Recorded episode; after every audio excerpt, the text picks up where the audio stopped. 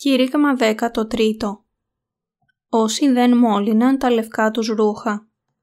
Αποκάλυψη, κεφάλαιο 3, εδάφια 1 έως 6. Η περικοπή εδώ λέει «Έχεις ολίγα ονόματα και ενσάρδεση, τα οποία δεν εμόλυναν τα ημάτια αυτών, και θέλουσι περιπατήσει με τεμού με λευκά, διότι είναι άξιοι. Το περπάτημα με λευκά σημαίνει ότι έχουν υπερασπιστεί την πίστη τους στην δικαιοσύνη του Θεού. Ο Θεός περπατά με όσους κρατούν την αγνότητα της πίστης τους. Δεν τους αφήνει ποτέ μόνους, αλλά είναι πάντα μαζί τους και τους ευλογεί. Υπάρχουν οι δίκαιοι σε αυτήν την γη που περπατούν με το Άγιο Πνεύμα.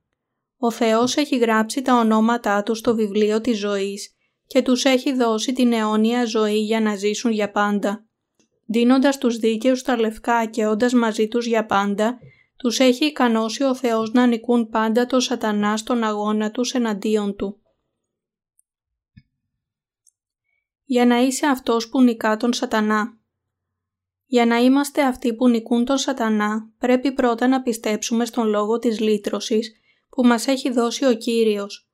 Με αυτή την έννοια, ας στραφούμε στον λόγο και ας δούμε πώς ο Κύριος μας έχει σώσει με το Ευαγγέλιο του Ήδατος και του Πνεύματος. Ας ξεκινήσουμε εξετάζοντας το Καταλουκάν, κεφάλαιο 10, εδάφια 25 έως 35. Και ειδού, νομικός τίσε σηκώθη πειράζον αυτόν και λέγον «Διδάσκαλε, τι πράξας θέλω κληρονομήσει ζωή αιώνιον» Ο δε είπε προς αυτόν «Εν το νόμο τι είναι γεγραμμένον, πώς αναγινώσκεις» Ο δε αποκριθής είπε «Θέλεις αγαπά Κύριον τον Θεόν σου, εξ όλης της καρδίας σου και εξ όλης της ψυχής σου και εξ όλης της δυνάμεώς σου και εξ όλης της διανοίας σου και των πλησίων σου ως αυτόν».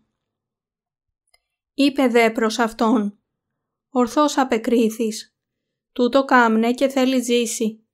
Αλλά εκείνος θέλω να δικαιώσει εαυτόν, είπε προς τον Ιησούν και τι είναι ο πλησίον μου.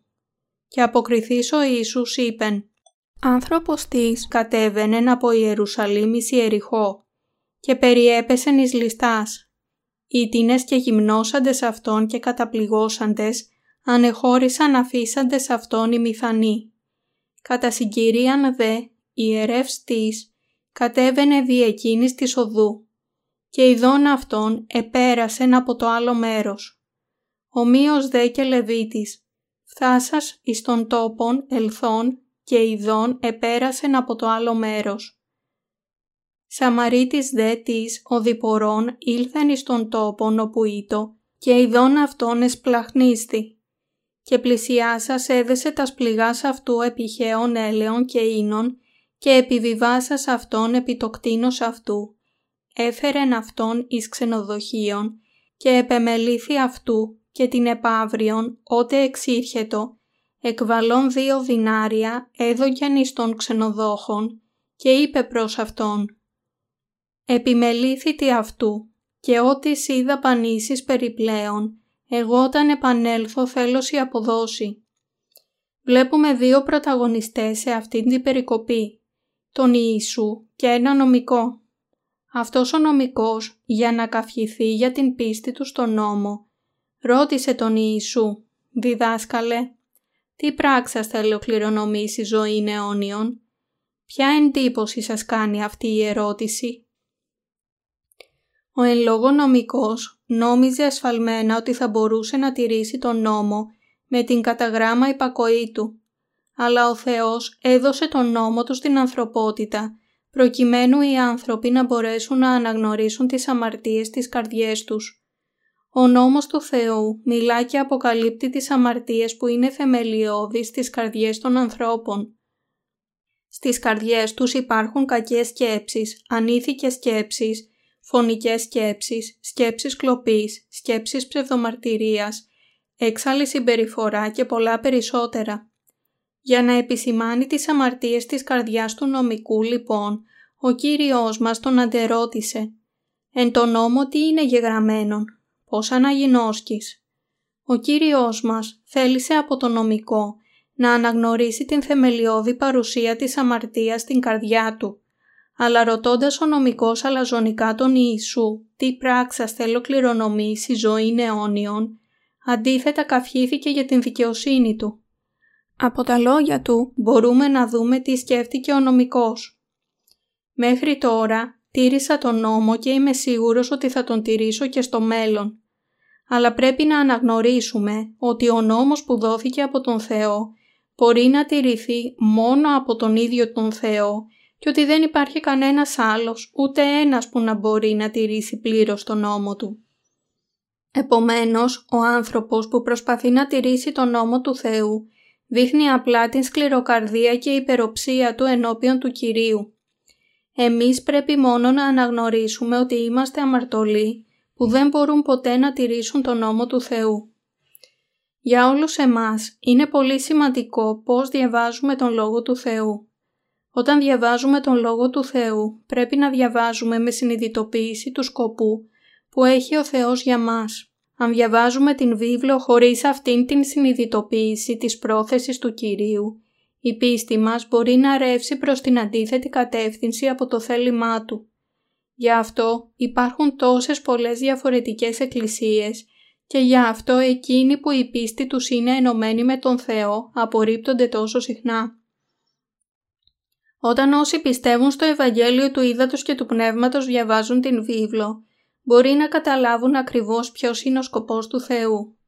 Αλλά όταν διαβάζει την βίβλο κάποιος χωρίς πίστη στο Ευαγγέλιο του Ήδατος και του Πνεύματος που δόθηκαν από τον Θεό, τότε αυτός μπορεί να κάνει μόνο μεγάλες παρανοήσεις.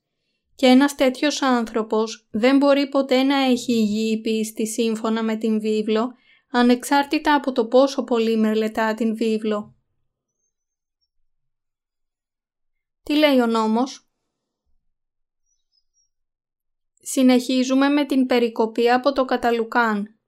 Ο δε είπε προς αυτόν «Εν το νόμο τι είναι γεγραμμένον, πώς αναγινώσκεις». Ο δε αποκριθής είπε «Θέλεις αγαπά Κύριον τον Θεόν σου, εξ όλης της καρδίας σου και εξ όλης της ψυχής σου και εξ όλης της δυνάμεώς σου και εξ όλης της διανοίας σου και των πλησίων σου ως εαυτόν». Στην επιστολή προς Ρωμαίους κεφάλαιο 3 εδάφιο 20 λέει επειδή δια του νόμου γίνεται η γνώριση της αμαρτίας. Η βίβλος μας λέει επίσης, διότι όσοι είναι εξ έργο νόμου, υποκατάραν είναι. Γαλάτας κεφάλαιο 3, εδάφιο 10. Ο νόμος όχι μόνο κάνει εμάς που έχουμε γεννηθεί ήδη αμαρτωλοί, μεγαλύτερους αμαρτωλούς, αλλά επίσης αποκαλύπτει τις ατέλειες των πράξεών μας. Γι' αυτό όσοι είναι εξ έργο νόμου υποκατάραν είναι. Μερικοί άνθρωποι λένε ότι κάποιος μπορεί να μπει στον ουρανό αν πιστεύεις στον Θεό και τηρεί καλά τον νόμο και ότι ο άνθρωπος πρέπει να προσπαθεί σκληρά για να τηρήσει τον νόμο. Έτσι αυτοί οι άνθρωποι, παρόλο που πιστεύουν στον Ιησού, περνούν ολόκληρη την ζωή τους προσπαθώντας να τηρήσουν τον νόμο. Αλλά στην πραγματικότητα βρίσκονται κάτω από την κατάρα του νόμου. Όσοι δεν έχουν σωθεί από τις αμαρτίες τους παρόλο που πιστεύουν στον Ιησού, είναι ανίκανοι να δραπετεύσουν από τα όρια της πίστης τους που μάταια προσπαθεί να τηρήσει τον νόμο. Μπορεί να πιστεύουν στον Ιησού, αλλά θα παραμείνουν αμαρτωλοί ενώπιον του Θεού και οι αμαρτωλοί ενώπιον του Θεού μπορούν μόνο να αντιμετωπίσουν την φοβερή κρίση Του. Γι' αυτό ο Ιησούς που είναι Θεός ήρθε σε εμάς ως ο τύρας μας και έγινε ο λυτρωτής των αμαρτωλών. Για να το επεξεργαστούμε ακόμα περισσότερο με άλλα λόγια, ο Ιησούς φρόντισε για όλες τις αμαρτίες μας με τον να βαπτιστεί στον Ιορδάνη ποταμό. Ξέρετε ότι το βάπτισμα είναι το σημάδι της σωτηρίας που καθαρίζει όλες τις αμαρτίες μας.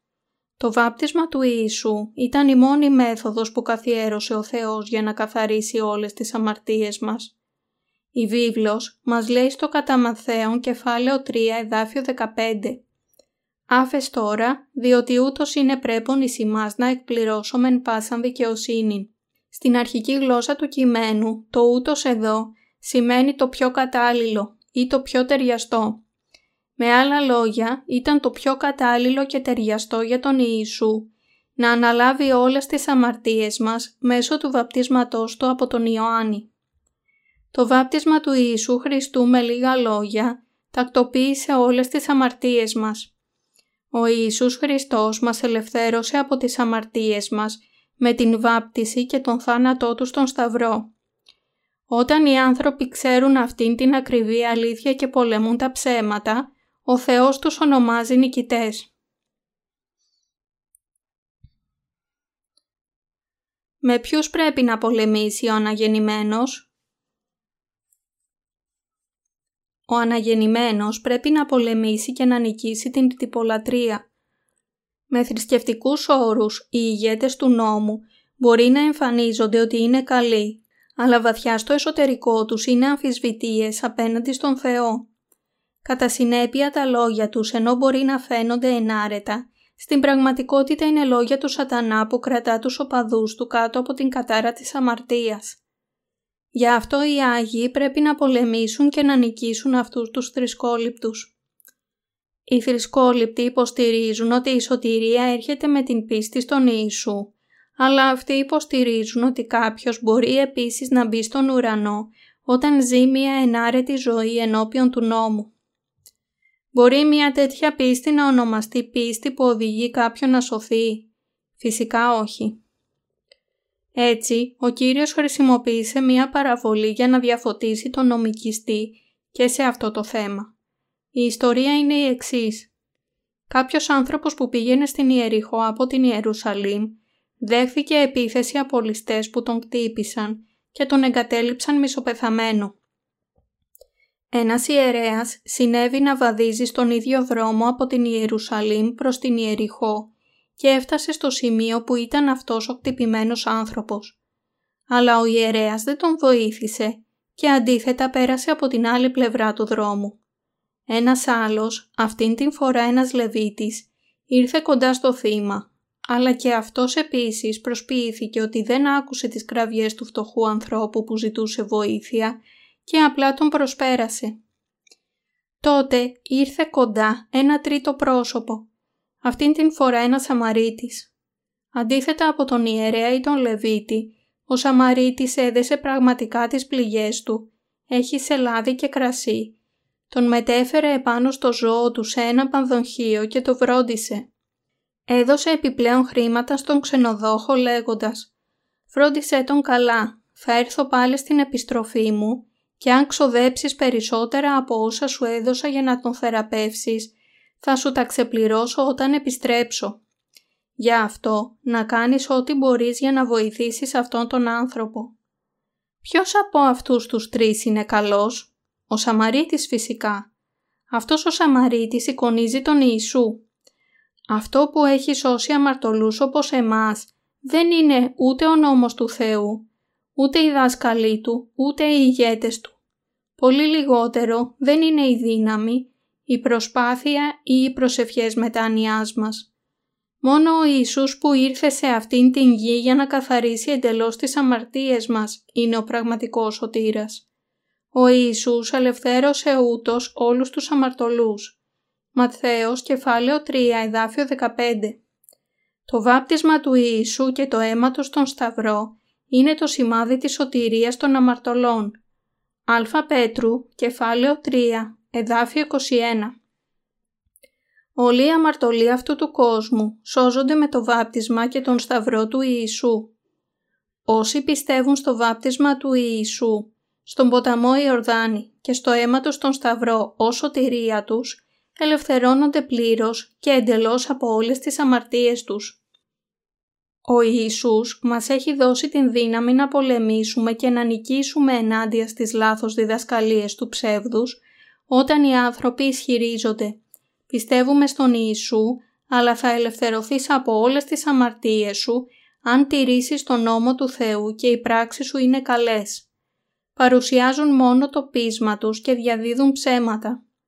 Αν προσθέτετε ή αφαιρείτε οτιδήποτε στην αλήθεια της σωτηρίας μας από τον Ιησού, τότε αυτή δεν θα είναι πλέον η αλήθεια. Ο Ιησούς μας έχει δώσει την δύναμη να πολεμήσουμε και να νικήσουμε σε τέτοιες λάθος διδασκαλίες του ψεύδους. Οι σημερινοί ηγέτες του νόμου Μιλούν δυνατά ενώπιον των ανθρώπων, σαν να τηρούν σωστά τον νόμο. Όμως συχνά διαπιστώνουμε ότι δεν μπορούν να ενεργήσουν σύμφωνα με τα λόγια τους όταν αντιμετωπίζουν μία κατάσταση όπου, αν και δύσκολη, ο νόμος την απαιτεί από αυτούς. Αναγνωρίζουν οι ίδιοι ότι αν και θέλουν να κάνουν το αγαθό με την καρδιά τους, δεν μπορούν να το κάνουν λόγω της αδυναμίας της σάρκας τους. Κρύβοντας τις αδυναμίες τους και ντυμένοι με θρησκευτικούς τύπους, εξαπατούν τους άλλους και τους επιβαρύνουν με το ίδιο φορτίο. Όπως ο ιερέας και ο Λεβίτης στην παραπάνω περικοπή, οι σημερινοί νομικιστές έχουν επίσης διπλά πρότυπα, προσπερνώντας απλά από την άλλη πλευρά όποτε η υποχρέωσή τους απαιτεί την θυσία τους. Αυτή είναι η αδυναμία του ανθρώπου ενώπιον του νόμου του Θεού. Οι άνθρωποι την κρύβουν με το όμορφο ρούχο που λέγεται θρησκεία. Όμως, όλοι όσοι κρύβονται ενώπιον του Θεού δεν μπορούν να σωθούν.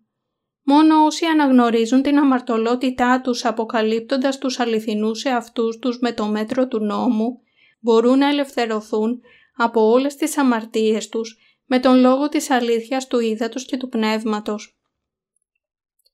Μόνο ο Ιησούς δεν προσπερνά τους αμαρτωλούς που πεθαίνουν και μόνο Αυτός τους σώζει βρίσκοντάς τους και βοηθώντας τους. Μεταβίβασε όλες τις αμαρτίες μας στον εαυτό Του με τον να βαπτιστεί προσωπικά και ελευθέρωσε τους αμαρτωλούς που πέθαιναν από όλες τις αμαρτίες τους, πληρώνοντας έτσι την ποινή τους με την θυσία του σώματός Του. Έτσι ο Ιησούς έχει γίνει ο σωτήρας για όλους τους αμαρτωλούς. Όσοι νικούν θα ντυθούν στα λευκά. Η περικοπή εδώ μας λέει ότι όσοι νικούν θα ντυθούν στα λευκά. Αυτό σημαίνει ότι πρέπει να πολεμήσουμε και να νικήσουμε τους ψεύτες μέσα στον χριστιανικό κόσμο. Ακόμα και τώρα που μιλάμε, αυτοί οι ψεύτες διδάσκουν τους ανθρώπους να πιστέψουν στον Ιησού και να ζήσουν με καλοσύνη. Να ζεις με καλοσύνη φυσικά είναι το σωστό πράγμα που πρέπει να κάνουμε. Αλλά οι καρδιές των ανθρώπων βασικά είναι γεμάτες με όλα τα ίδια κάθαρτων πραγμάτων, από φόνο μέχρι μοιχεία, κλοπή και ζηλοτυπία. Και έτσι το να πει σε αυτούς τους ανθρώπους να ζήσουν με καλοσύνη, αν και αυτό που λες είναι σωστό, είναι σαν να τους περιορίζεις σε μία απλή θρησκεία που τους οδηγεί σε θάνατο από ασφυξία. Το να πεις να ζήσετε με καλοσύνη σε ανθρώπους που οι αμαρτίες τους συζωρεύονται μέχρι το λαιμό τους είναι σαν να τους οθείς στην αυτοκαταδίκη. Με αυτήν την έννοια, εκείνο που χρειάζεται πραγματικά είναι να τους βοηθήσουμε να ελευθερωθούν από όλες τις αμαρτίες τους, διδάσκοντάς τους την αλήθεια του ύδατος και του πνεύματος, που μπορεί να τους σώσει από τις θεμελιώδεις αμαρτίες τους. Αυτό είναι το σωστό μάθημα και ύστερα από αυτήν την διδασκαλία έρχεται η παρένεση να ζήσουν μία ζωή καλοσύνης μαζί με τον Θεό. Για να το πούμε διαφορετικά, η αμεσότερη προτεραιότητα για όσους στέκονται έξω από τον Χριστό ως αμαρτωλοί είναι να γίνουν δίκαιοι με το να τους κηρύξουμε πρώτα το Ευαγγέλιο του Ήδατος και του Πνεύματος. Η υποβάθμιση του χριστιανισμού σε μία κοσμική θρησκεία Δεν πρέπει να εξαπατηθούμε από τις κοσμικές θρησκείες. Μόνο όταν πολεμήσουμε και νικήσουμε τις κοσμικές θρησκείες που διαδίδουν ψέματα, μπορούμε να μπούμε στον ουρανό. Επειδή είμαστε ανίκανοι να τηρήσουμε τον νόμο του Θεού, χρειαζόμαστε την χάρη της σωτηρίας που ο Ιησούς μας έχει δώσει. Και μόνο με πίστη σε αυτήν την χάρη μπορούμε να συναντήσουμε τον Κύριο. Αλλά πολλοί στην χριστιανοσύνη, αν και πιστεύουν στον Ιησού, σέρνονται στον άδει εξαπατημένοι και παραπλανημένοι από όσους διαδίδουν ψέματα. Εξαπατώνται από την δελεαστική ιδέα ότι οι άνθρωποι μπορούν και πρέπει να είναι καλοί. Επειδή όμως βασικά γεννιόμαστε με αμαρτία, δεν μπορούμε ποτέ να είμαστε καλοί, ανεξάρτητα από το πόσο σκληρά προσπαθούμε. Με αυτήν την έννοια μπορούμε να σωθούμε μόνο πιστεύοντας το Ευαγγέλιο της αλήθειας, ότι ο Ιησούς μας έχει σώσει με το νερό και το πνεύμα Του. Μπορούμε να ζήσουμε μία νέα ζωή μόνο όταν αναγνωρίσουμε ότι έχουμε γίνει χωρίς αμαρτία με πίστη σε αυτήν την αλήθεια. Οι Φαρισαίοι της βίβλου και οι περισσότεροι από τους σημερινούς χριστιανούς που δεν είναι καθαρισμένοι από τις αμαρτίες τους επειδή δεν πιστεύουν στο Ευαγγέλιο του Ήδατος και του Πνεύματος, είναι όλοι το ίδιο. Είναι όλοι τους αιρετικοί. Οι Φαρισαίοι πίστευαν στον Θεό, στην Ανάσταση των ψυχών και την μεταθάνατον ζωή, όπως λέει η Γραφή. Αλλά δεν πίστευαν στον Ιησού ως Μεσσία τους. Επιπλέον περιφρονούσαν και αγνοούσαν το βάπτισμα του Χριστού και το αίμα τους στον Σταυρό. Σήμερα υπάρχουν πολλοί χριστιανοί που είναι ακριβώς όπως εκείνοι οι Φαρισαίοι. Έχουν μία τάση να δώσουν περισσότερη αναγνώριση στα χριστιανικά δόγματα παρά στην ίδια την βίβλο.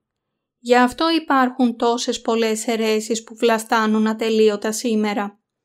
Στην επιστολή προς Τίτων κεφάλαιο 3, εδάφιο 10 έως 11, ο Θεός μας λέει για τους αιρετικούς. Ερετικών άνθρωπων με μίαν και δευτέραν ουθεσίαν παρετού. Εξεύρων ότι διεφθάρει ότι ούτως και αμαρτάνει όν αυτοκατάκριτος. Όσοι ανήκουν στις αιρέσεις εμπιστεύονται, πιστεύουν και ακολουθούν τους θρησκευτικούς τους ηγέτες περισσότερο από την βίβλο και κατά συνέπεια όλοι καταστρέφονται. Τώρα όπως και πριν υπάρχουν πολλοί ψευδοπροφήτες που φυτρώνουν σε αυτόν τον κόσμο Μέσω του λόγου της Κυρίας Περικοπής, ο Θεός μας είπε ότι κάθε ένας πρέπει να πολεμήσει και να νικήσει αυτούς τους ψευδοπροφήτες. Είπε επίσης ότι μόνο όσοι νικούν θα ντυθούν τα ενδύματα της δικαιοσύνης. Στο Καταλουκάν 18 βρίσκεται η παραβολή του τελώνη και του Φαρισαίου. Ένας Φαρισαίος ανέβηκε στο ναό, σήκωσε τα χέρια του και προσευχήθηκε με υπερηφάνεια. «Θεέ, νηστεύω δύο φορές την εβδομάδα και δίνω δέκατα από όλα όσα κερδίζω. Ο τελώνης αντίθετα δεν μπορούσε να σηκώσει ούτε το πρόσωπό του όταν προσευχήθηκε. «Θεέ, δεν μπορώ να κάνω αυτά που κάνει αυτός. Είμαι ένας αμαρτωλός με πολλές ατέλειες. Δεν μπορώ να νηστέψω δύο φορές την εβδομάδα και δεν μπορώ να σου δώσω ούτε το δέκατο. Όχι μόνο αυτό, αλλά επίσης έχω εξαπατήσει τους ανθρώπους κλέβοντάς τους και έχω κάνει πολλά άλλα κακά πράγματα. Είμαι ένας ανάξιος άνθρωπος. Δείξε έλεος σε εμένα, Θεέ. Κάνε έλεος και σώσε με παρακαλώ. Η βίβλος μας λέει ότι ήταν ο τελώνης που δικαιώθηκε από τον Θεό παρά ο Φαρισαίος. Αυτό παρουσιάζεται καλά στην ερώτηση ποιος μπορεί ενδεχομένως να συγχωρεθεί από την αμαρτία δεν υπάρχει κανένας εκτός από όσους αναγνωρίζουν τις ατέλειές τους. Εκείνος που ξέρει ότι είναι αμαρτωλός, η ψυχή που αναγνωρίζει ότι αναμφισβήτητα προορίζεται για τον Άδη, αν πρόκειται να εφαρμοστεί ο νόμος ή η δίκαιη κρίση του Θεού, αυτός είναι που λαβαίνει την σωτηρία της λύτρωσης από τον Ιησού. Στο κατά Ματθαίον κεφάλαιο 3, εδάφιο 15, γράφει πως μίλησε ο Ιησούς αμέσως πριν βαπτιστεί. Το ούτως σε αυτόν τον στίχο σημαίνει ότι το βάπτισμα του Ιησού ήταν ο πιο κατάλληλος τρόπος για να σωθούν οι αμαρτωλοί. Δηλαδή να τους σώσει εξαφανίζοντας τις αμαρτίες τους με το βάπτισμα του Ιησού, το οποίο μεταβίβασε σε αυτόν όλες τις αμαρτίες. Πιστεύετε στο γεγονός ότι ο Ιησούς σας έσωσε ούτως από τις αμαρτίες σας; Ο Κύριος ανέλαβε όλες τις αμαρτίες σας όταν βαπτίστηκε ούτως σήκωσε ύστερα όλες τις αμαρτίες του κόσμου στον Σταυρό και πλήρωσε τις ποινές όλων αυτών των αμαρτιών με το αίμα του. Πρέπει να το πιστέψετε αυτό για να ζήσει η ψυχή σας. Όταν το πιστεύετε αυτό, η ψυχή σας εξηλαιώνεται και αναγεννιέστε ως παιδί του Θεού. Ακόμα υπάρχουν πολλοί σε αυτόν τον κόσμο που αρνούνται αυτήν την αλήθεια του ύδατος και του πνεύματος, το Ευαγγέλιο της σωτηρίας. Γι' αυτό πρέπει να πολεμήσουμε τις πνευματικές μάχες. Δεν λέω ότι πρέπει να κάνουμε περισσότερες λανθασμένες πράξεις για να αναγνωρίσουμε την αμαρτία μας, αλλά ότι πρέπει να ντυθούμε την χάρη του Θεού, αναγνωρίζοντας τον εαυτό μας ως κάποιον που είναι πλήρως συνδεδεμένος με την αμαρτία και πρόκειται να κριθεί πνευματικά. Πρέπει να δεχτείτε το γεγονός ότι ο Ιησούς είναι ο σωτήρας σας. Καθένας που θέλει να σωθεί πρέπει να πιστέψει στον Ιησού της λύτρωσης που ανέλαβε όλες τις αμαρτίες μας και κρίθηκε στην θέση μας. Μόνο τότε δεν μπορεί να υπάρχει πλέον οποιαδήποτε αμαρτία αφημένη στην καρδιά του. Υπάρχει αμαρτία στην καρδιά σας τώρα. Όσοι νομίζουν ότι υπάρχει αμαρτία στις καρδιές τους, πρέπει πρώτα να ξέρουν τον νόμο του Θεού. Σύμφωνα με τον νόμο του Θεού, ο μισθός της αμαρτίας είναι θάνατος. Αν έχετε αμαρτία, τότε πρέπει να πεθάνετε. Αν πεθάνετε χωρίς εξηλαίωση για τις αμαρτίες σας, θα κριθείτε και θα σταλείτε στον Άδη. Επειδή ο καθένας σε αυτόν τον κόσμο δεν μπορεί παρά να αμαρτάνει, κανένας δεν μπορεί ενώπιον του νόμου του Θεού να αποφύγει το να σταλθεί στον Άδη.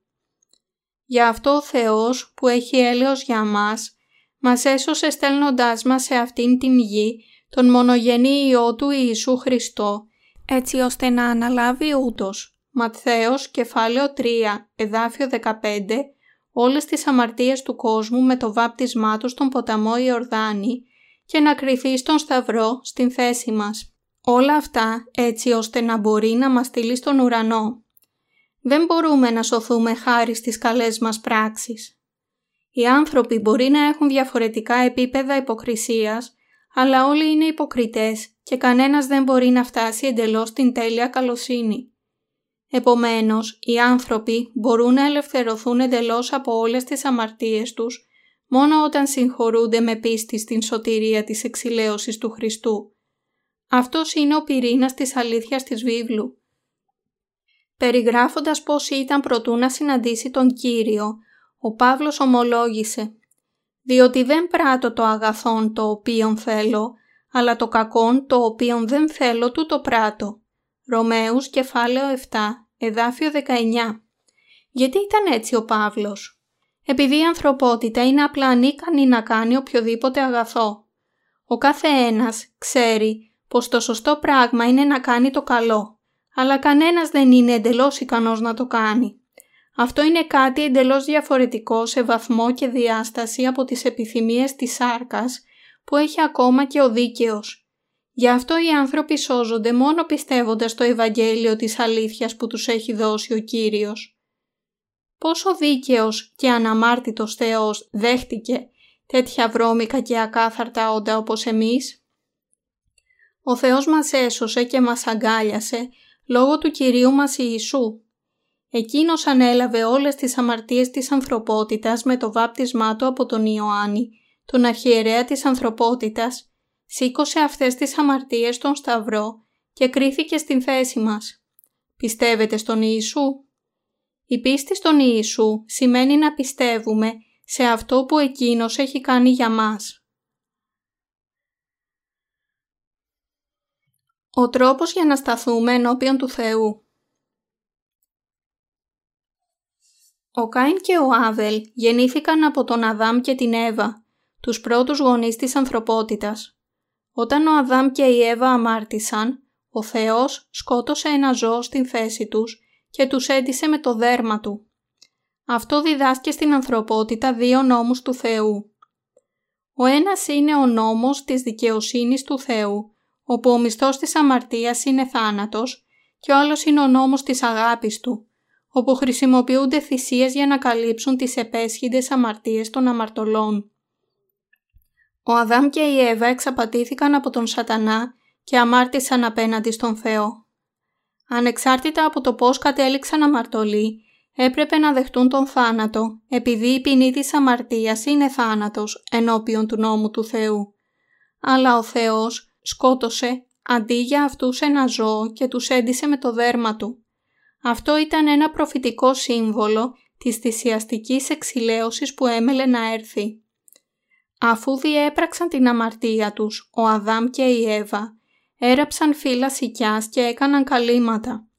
Αλλά αυτά τα φύλλα σικιάς δεν μπορούσαν να διαρκέσουν πολύ, επειδή καθώς ξεραίνονταν στον ήλιο, έσπαζαν και διαλύονταν με την μετακίνησή τους και γι' αυτό ήταν ανίκανα να καλύψουν την τροπή τους. Έτσι, για χάρη του Αδάμ και της Εύας που μάταια προσπάθησαν να καλύψουν την τροπή τους με τα φύλλα της σικιάς, Ο Θεός σκότωσε ένα ζώο και τους έντισε κάνοντας χιτώνες από το δέρμα του. Μέσω της θυσιαστικής προσφοράς με άλλα λόγια, ο Θεός κάλυψε όλη την τροπή των αμαρτωλών. Αυτό μας μιλάει για την αγάπη του Θεού σε εμάς και την δίκαιη σωτηρία Του. Ο Αδάμ και η Εύα συνειδητοποίησαν ότι ο Θεός σκότωσε το ζώο αντί για αυτούς και ότι κάλυψε όλη την τροπή τους και τους έσωσε. Μετέδωσαν στη συνέχεια αυτήν την πίστη στα παιδιά τους. Ο Αδάμ είχε δύο γιους, τον Κάιν και τον Άβελ. Ο Κάιν, ο πρώτος γιος, πρόσφερε στον Θεό τα προϊόντα της προσπάθειας και της δύναμής του, ενώ η προσφορά του Άβελ ήταν η σφαγή ενός αρνίου σύμφωνα με τον νόμο του Θεού για την εξηλαίωση. Ποιον δέχτηκε ο Θεός; Αυτές οι δύο προσφορές ήταν από τα βασικά γεγονότα ορόσημα της Παλαιάς Διαθήκης που παρουσίασε την αντίθεση μεταξύ της προσφοράς της πίστης και της προσφοράς της ανθρώπινης σκέψης. Ο Θεός αποδέχθηκε την προσφορά του Άβελ. Η βίβλος μας λέει ότι ο Θεός δεν δέχτηκε την προσφορά του Κάιν από τους καρπούς της γης και του υδρότα και της εργασίας του, αλλά ανταυτής δέχθηκε την προσφορά του Άβελ από τα πρωτότοκα του κοπαδιού του και το λίπος του. Και ο Άβελ προσέφερε και αυτός από τον πρωτότοκον των προβάτων αυτού και από τον στεάτων αυτών και επέβλεψε με ευμένιαν Κύριος επί τον Άβελ και επί την προσφοράν αυτού, λέει η βίβλος. Ο Θεός δέχθηκε την προσφορά και την θυσία του Άβελ με χαρά. Από αυτό τον λόγο πρέπει να μπορούμε να διαβάσουμε τι θέλει από εμάς η καρδιά του Θεού. Πώς μπορεί να μας δεχτεί ο Θεός; Καθημερινά έχουμε τόσες ελλείψεις ενώπιόν Του πώς θα μπορούσαμε να σταθούμε ποτέ ενώπιον του Θεού; Υπάρχει μόνο ένας τρόπος με τον οποίο μπορούμε να πάμε στον Θεό. Μόνο ένας τρόπος που ο Θεός έχει ορίσει για μας. Δεν είναι άλλος παρά μέσω της προσφοράς. Όχι της προσφοράς των έργων μας, αλλά της προσφοράς της πίστης μας. Αυτό είναι που δέχεται ο Θεός. Ποια ήταν η πίστη που ο Αδάμ και η Εύα μετέδωσαν στα παιδιά τους; Ήταν η πίστη των δερμάτινων χιτώνων. Για να το πούμε διαφορετικά, ήταν η πίστη που πίστευε στην εξηλαίωση μέσω της θυσιαστικής προσφοράς. Σήμερα αυτή είναι η πίστη στο Ευαγγέλιο του Ήδατος και του αίματος του Ιησού. Πιστεύω ότι όλες οι αμαρτίες μου αφαιρέθηκαν με το βάπτισμα και το αίμα του Ιησού και ότι Εκείνος κρίθηκε στην θέση μου. Δίνω αυτή την πίστη ως προσφορά μου.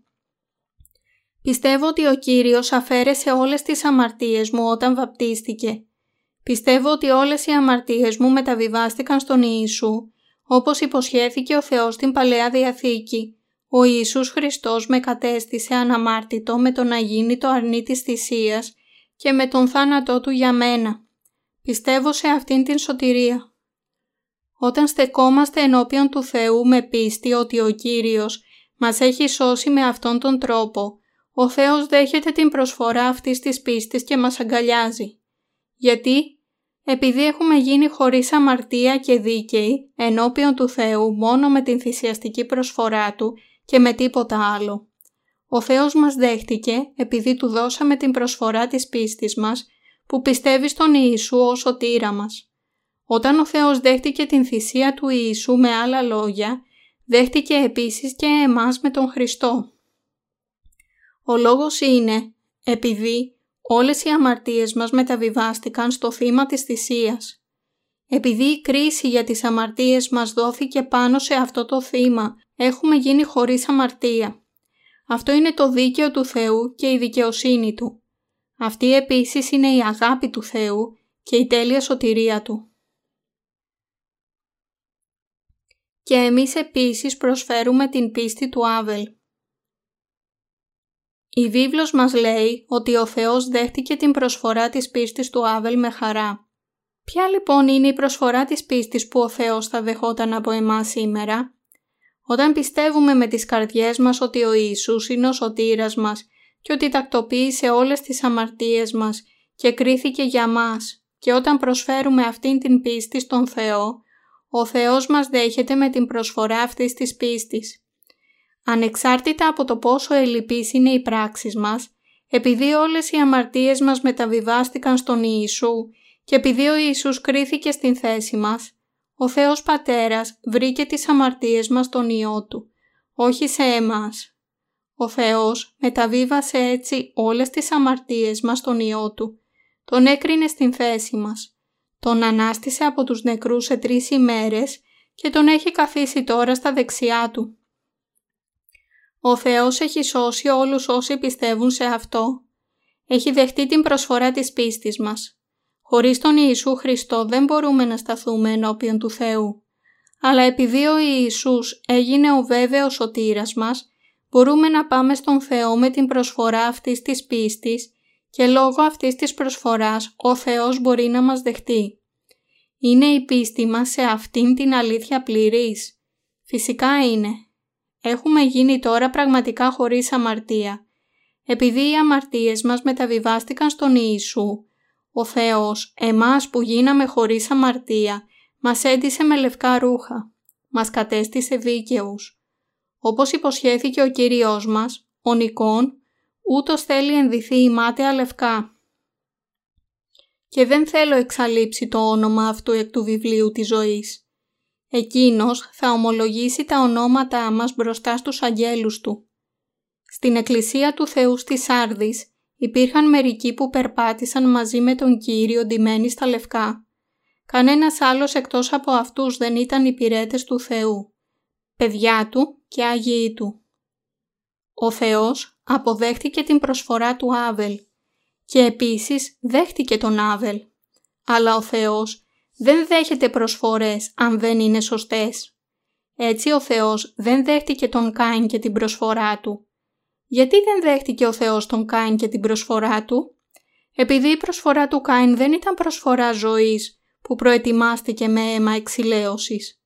Η βίβλος μας λέει ότι ο Κάιν έδωσε ως προσφορά τους καρπούς της γης, τα προϊόντα της προσπάθειάς του. Για να το πούμε απλά, πρόσφερε τις συγκομιδές του. Αυτές ήταν καρπούζια, καλαμπόκια, πατάτες ή οτιδήποτε άλλο. Χωρίς αμφιβολία όλα καθαρισμένα και καλά προετοιμασμένα. Αλλά ο Θεός δεν δέχτηκε αυτό το είδος προσφοράς. Αυτή η προσφορά του Κάιν έχει μία σημαντική έννοια που πρέπει να καταλάβουν όλοι οι σημερινοί χριστιανοί για να σωθούν. Αλλά λίγοι στο σημερινό κόσμο ξέρουν πραγματικά την καρδιά του Θεού επειδή πολλοί από αυτούς δεν έχουν ιδέα, ούτε ακόμα και στα όνειρά τους, ότι στην πραγματικότητα προσφέρουν στον Θεό την προσφορά του Κάιν. Όταν κάποιος στέκεται ενώπιον του Θεού, πρέπει πρώτα να αναγνωρίσει ότι προορίζεται για τον θάνατο και τον άδει λόγω των αμαρτιών του. Το αναγνωρίζετε αυτό εσείς ενώπιον του Θεού, ότι είστε καταδικασμένοι και προορισμένοι για τον άδει λόγω των αμαρτιών σας; Αν δεν το αναγνωρίζετε αυτό, τότε δεν υπάρχει ανάγκη να πιστέψετε στον Ιησού, επειδή ο Ιησούς είναι ο σωτήρας των αμαρτωλών. Ο Κύριος μας είπε «Όσοι δεν είναι άρρωστοι, δεν έχουν ανάγκη γιατρού, αλλά οι άρρωστοι». Ο Κύριος μας είναι απαραίτητος για τις ψυχές που υποφέρουν κάτω από το ζυγό της αμαρτίας. Όχι για όσους δεν αναγνωρίζουν τις αμαρτίες τους και υποστηρίζουν ότι είναι χωρίς αμαρτία ενώ χρειάζονται να αναγεννηθούν. Κάθε ένας είναι αμαρτωλός. Ο Θεός επομένως πρέπει να κρίνει την ανθρωπότητα και η ανθρωπότητα είναι αναγκασμένη να αντιμετωπίσει αυτήν την κρίση της οργής του Θεού. Εσείς και εγώ με άλλα λόγια είμαστε όλοι καταδικασμένοι να καταστραφούμε, αλλά για να αποφύγει να μας στείλει στον άδει της καταστροφής, ο Κύριος αφαίρεσε όλες τις αμαρτίες μας με το βάπτισμά του στον ποταμό Ιορδάνη και δέχτηκε την κρίση του Θεού στην θέση μας. Λόγω αυτού, ο Κύριος μπορεί να μας σώσει εντελώς ενώπιον του Θεού. Επομένως, μόνο όσοι διαπράττουν πραγματικά αμαρτία ενώπιον του Θεού και αναγνωρίζουν ότι είναι αμαρτωλοί χρειάζονται να πιστέψουν στον Θεό και μόνο για αυτούς ο Θεός έχει γίνει σωτήρας. πίστη που μας δίνει με το λευκό ένδυμα της σωτηρίας. Όπως μας λέει η βίβλος, διότι η ζωή της αρκός είναι εν το αίμα η ζωή του ανθρώπου είναι επίσης το αίμα του. Λόγω των αμαρτιών μας πρέπει σίγουρα να πεθάνουμε. Γιατί λοιπόν πέθανε ο Ιησούς στον Σταυρό; Πέθανε στον Σταυρό επειδή ανέλαβε όλες τις αμαρτίες μας και επειδή ο μισθός της αμαρτίας είναι θάνατος. Ο Ιησούς έχισε το αίμα της ζωής Του για να πληρώσει τις ποινές και πέθανε στην θέση μας. Για να δώσει μαρτυρία σε αυτήν την αλήθεια, σταυρώθηκε, έχισε το αίμα Του και πέθανε στον σταυρό αντί για εμάς. Όπως λέει η βίβλος, αυτός ετραυματίστη δια τας παραβάσεις ημών, εταλαιπωρήθη δια τας ανομίας ημών. Ο Ιησούς πέθανε πραγματικά λόγω των ανομιών και των αδικιών μας. Ο θάνατός Του, επομένως, είναι ο θάνατός μας και η Ανάστασή Του είναι Ανάστασή μας. Το πιστεύετε αυτό; Ο Ιησούς ήρθε σε αυτή τη γη για να μας σώσει και βαπτίστηκε για να εξαφανιστούν οι αμαρτίες μας. Ο Ιησούς επίσης σταυρώθηκε. Οι άνθρωποι τον περιφρόνησαν, του έβγαλαν τα ρούχα, τον έφτισαν και τον ράπησαν στο πρόσωπο. Γιατί ο Ιησούς που είναι Θεός αντιμετώπισε αυτήν την ταπείνωση, να τον φτύσουν και να τον πατσίσουν; Ο Κύριος μας περιφρονήθηκε λόγω των αμαρτιών μας. Ο θάνατος και η Ανάσταση του Κυρίου, επομένως, είναι ο θάνατος και η Ανάσταση κάθε μίας και κάθε ενός μας. Κανένας θρησκευτικός ηγέτης του κόσμου δεν φρόντισε για τις αμαρτίες μας. Ούτε ο Μωάμεθ, ούτε ο Βούδας, ούτε οποιοδήποτε άλλο σε αυτόν τον κόσμο δεν θυσίασε την ζωή του για τις αμαρτίες μας. Αλλά ο Ιησούς Χριστός, ο Υιός του Θεού, ήρθε σε αυτήν την γη και ανέλαβε τις αμαρτίες μας με το βάπτισμά του στον ποταμό Ιορδάνη και μας κατέστησε χωρίς αμαρτία και για να μας ελευθερώσει από τον θάνατο την κρίση, την καταστροφή και την κατάρα, θυσίασε την ζωή του. Επομένως, όπως μας λέει η βίβλος, επειδή όσοι ευαπτίστητε εις Χριστόν, Χριστόν ενεδίθητε, η πίστη μας πρέπει να αντιθεί με το ένδυμα της δικαιοσύνης που εξηλαιώνει τις αμαρτίες μας με πίστη στο βάπτισμα του Ιησού που αφαίρεσε όλες τις αμαρτίες μας. Αυτή η πίστη στο βάπτισμα του Ιησού περιλαμβάνει την πίστη στο θάνατο και την Ανάστασή μας. Ο Θεός μας έχει κάνει παιδιά Του, εξετάζοντας την πίστη μας που πιστεύει στον Υιό Του. Αυτό είναι η αποδοχή. Ο Θεός μας δέχεται εξετάζοντας την προσφορά της πίστης μας που φέρνουμε ενώπιόν Του. Δεν μας δέχεται εξετάζοντας τα έργα μας, αλλά μας δέχεται ως παιδιά Του, εξετάζοντας την πίστη μας στον Υιό του Θεού ο σωτήρα όλων που σήκωσε τις αμαρτίες μας, κρίθηκε στην θέση μας και αναστήθηκε από τους νεκρούς. Αυτό αγαπημένοι αδελφοί και αδελφές μου είναι η αληθινή πίστη. Σωζόμαστε όχι από τα έργα μας, αλλά ντυνόμαστε με λευκά ρούχα από τα έργα του Ιησού Χριστού. Κανενός η πράξη δεν μπορεί να είναι 100% καθαρή. Για να γίνουν οι καρδιές μας χωρίς αμαρτία, πρέπει να σταματήσουμε την ανώφελη προσπάθειά μας και αντίθετα να πιστέψουμε μόνο στον Κύριο ως σωτήρα μας. Με την πίστη αυτή και μόνο μπορούμε να ντυθούμε με λευκά ρούχα. Τα ονόματά μας θα γραφτούν έπειτα στο βιβλίο της ζωής και θα γίνουμε αποδεκτοί από τον Θεό ενώπιον των αγγέλων. Ο ίδιος ο Ιησούς θα μας αναγνωρίσει ως τα παιδιά του Θεού λέγοντας «Σας έχω σώσει. Είστε δίκαιοι επειδή έχω εξαφανίσει όλες τις αμαρτίες σας». Αυτή είναι η ακριβής έννοια της κυρίας περικοπής από την Αποκάλυψη που έχουμε συζητήσει μέχρι τώρα. Μπορούμε να εξηλαιωθούμε μόνο όταν μπούμε στην Εκκλησία του Θεού και η εξηλαίωση βρίσκεται μόνο στην Εκκλησία Του. Ο Πατέρας Θεός μας έχει δεχτεί εξετάζοντας την πίστη μας στον Υιό Του. Αν και μέσα στις αδυναμίες και τις ατέλειές μας δεν μπορούμε παρά να παρασυρώμαστε σε καθημερινή βάση και συνεχώς να πέφτουμε σε αδυναμίες, ο Θεός εξέτασε την πίστη μας στον Υιό Του και μας έχει δεχτεί λόγω αυτής της πίστης επειδή έχει δεχθεί τον Υιό Του. Ο Κύριος μας μας έχει σώσει και μας έχει ντύσει με λευκά ρούχα. Η πίστη στο ότι οι καρδιές μας είναι χωρίς αμαρτία αποδεικνύει ότι έχουμε ντυθεί με λευκά ρούχα. Ο Κύριος μας έχει υποσχεθεί πως όταν στεκόμαστε ενώπιόν Του με τις καρδιές μας ντυμένες πρώτα με λευκά ρούχα θα μετατρέψει την σάρκα μας σε θεία σώματα. Σε αυτόν τον κόσμο υπάρχουν εκκλησίες του Θεού, όπου μπορεί να βρεθούν οι δίκαιοι και οι υπηρέτες του Θεού. Σε αυτές τις εκκλησίες υπάρχουν εκείνοι που είναι ντυμένοι με λευκά ρούχα και ο Θεός εργάζεται μέσω των εκκλησιών Του και των υπηρετών Του. Ας γυρίσουμε ξανά στην Αποκάλυψη κεφάλαιο 3 εδάφιο 5. Ο Νικόν ούτως θέλει ενδυθεί μάτια λευκά και δεν θέλω εξαλείψει το όνομα αυτού εκ του βιβλίου της ζωής. Και θέλω ομολογήσει το όνομα αυτού ενώπιον του πατρός μου και ενώπιον των αγγέλων αυτού. Μία προϋπόθεση που ο Θεός μας έδωσε στην παραπάνω περικοπή είναι ότι θα ντύσει με λευκά ρούχα μόνο εκείνον που νικά. Πρέπει να νικήσουμε.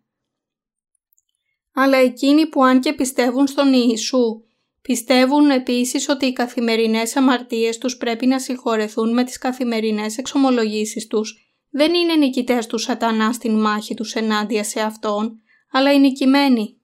Άνθρωποι με τέτοια πίστη δεν μπορούν ποτέ να ντυθούν με λευκά ρούχα, δεν μπορούν ποτέ να γίνουν δίκαιοι. Μόνο όσοι νικούν πιστεύουν στο τέλειο έργο του Κυρίου της σωτηρίας. Ο Κύριος σας έχει δώσει ήδη την πίστη που μπορεί να νικήσει τέτοιες ψεύτικες διδασκαλίες όπως οι διδασκαλίες της αγιοποίησης ή της δικαίωσης.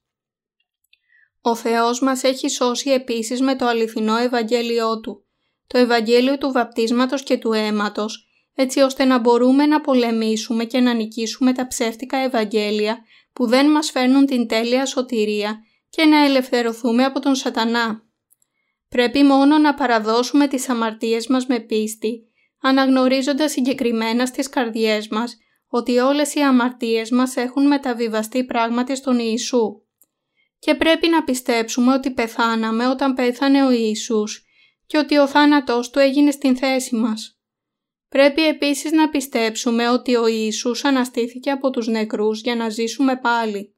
Όταν έχουμε αυτήν την συγκεκριμένη πίστη της αλήθειας, ο Θεός που εξετάζει την πίστη μας, μας εγκρίνει ως δίκαιους. Αυτό για να το πούμε διαφορετικά είναι η έννοια του λόγου.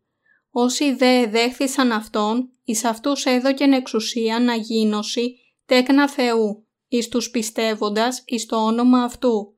Ιωάννης κεφάλαιο 1 εδάφιο 12 Οι άνθρωποι δεν γίνονται παιδιά του Θεού λέγοντας απλά με τα στόματά τους «πιστεύω στον Ιησού» ενώ στην πραγματικότητα δεν έχουν ακόμα οποιαδήποτε κατάλληλη γνώση για τον Ιησού. Ο Λόγος του Θεού συνεχίζει «Ήτινες, ουχή εξεμάτων, ουδέ εκθελήματος αρκός, ουδέ εκθελήματος ανδρός, αλλά εκ Θεού εγεννήθησαν». Αυτό είναι σωστό. Μόνο με την πίστη είναι δυνατό να γίνουμε παιδιά του Θεού. Γι' αυτό λοιπόν πρέπει να πολεμήσουμε και να νικήσουμε τους ψεύτες. Όσοι έχουμε λάβει την άφεση της αμαρτίας νικώντας έτσι τους ψεύτες, πρέπει να περπατήσουμε με τον Θεό, επίσης νικώντας τις επιθυμίες της σάρκας μας. Με άλλα λόγια, πρέπει να ζήσουμε σύμφωνα με το θέλημα του Θεού. Ποιο λοιπόν είναι το θέλημα του Θεού; Το θέλημα του Θεού για όσους έχουν ντυθεί με λευκά ρούχα είναι να ενωθούν μαζί και να υπηρετήσουν το Ευαγγέλιό Του. Το θέλημά Του για τους δίκαιους είναι, αν και μπορούν να ζήσουν χωριστά, να συγκεντρώνονται μαζί για να λατρέψουν, να υπηρετήσουν και για να δοξάσουν τον Θεό και να διαδώσουν το Ευαγγέλιο στους αμαρτωλούς, έτσι ώστε και εκείνοι επίσης να μπορούν να ντυθούν με λευκά ρούχα. Αυτή η ζωή του έργου για την σωτηρία των ψυχών είναι η ζωή των ανθρώπων του Θεού, η ζωή των υπηρετών Του. Όταν ζούμε μια τέτοια ζωή, ο Θεός όχι μόνο μας δίνει με την δικαιοσύνη Του, αλλά επίσης μας δίνει όλες τις ευλογίες και την ευημερία σε αυτήν την γη και τις πνευματικές ευλογίες του ουρανού. Κάνοντάς μας να κηρύξουμε αυτό το Ευαγγέλιο στους γύρω μας, δίνει και αυτούς επίσης με λευκά ρούχα. Ο Θεός έχει ντύσει όλους τους δίκαιους και εκείνους γύρω τους στα λευκά. Ο Θεός έχει κάνει να νικήσουμε στην μάχη μας ενάντια στο ψεύδος με πίστη στον λόγο της αλήθειας και έχει δώσει την ευλογία να ντυθούν με λευκά ρούχα στους δίκαιους που νικούν έτσι σε αυτήν την πνευματική προσπάθεια. Δοξάστε τον Κύριο.